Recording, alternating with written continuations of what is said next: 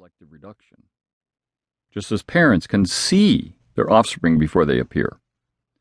Sonograms of the future are possible for those who pause to let sounds become sights, rumblings and resonances become apparitions of the future, which we might call a kind of avatar.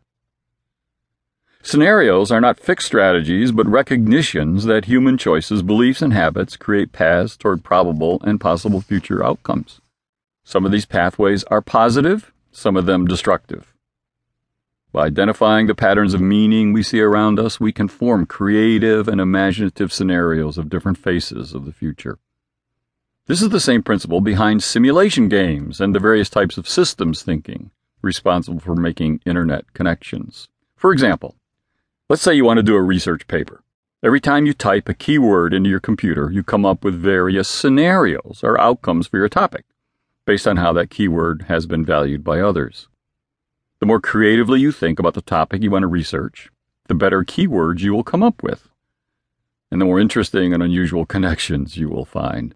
Some paths you take may lead you to new and innovative ways of thinking about your subject. In the end, you will no doubt come to several possible ways to approach it, and will choose the one that seems most imaginative and plausible to you.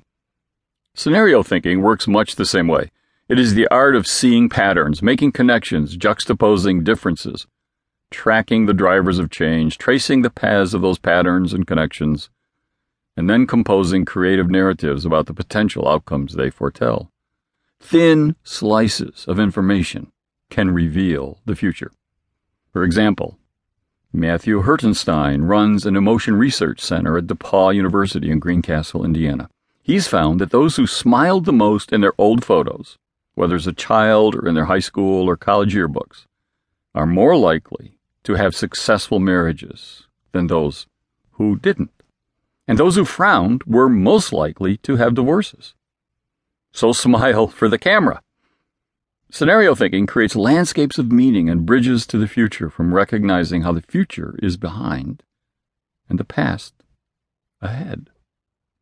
Just as an artist might paint a tree from an impressionistic, expressionistic, cubist, or Dadaistic perspective, each painting telling a different story about the artist's values and choices of meaning.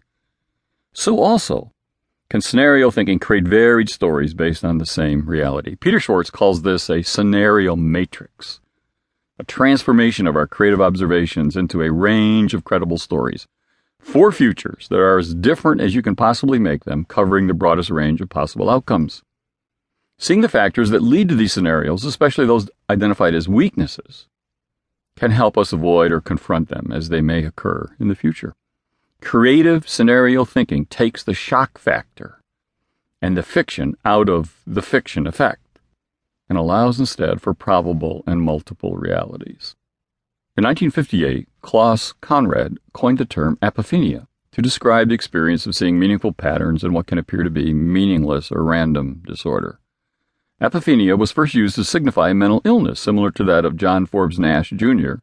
in the movie A Beautiful Mind, in which he sees messages, codes, and patterns within random numbered data.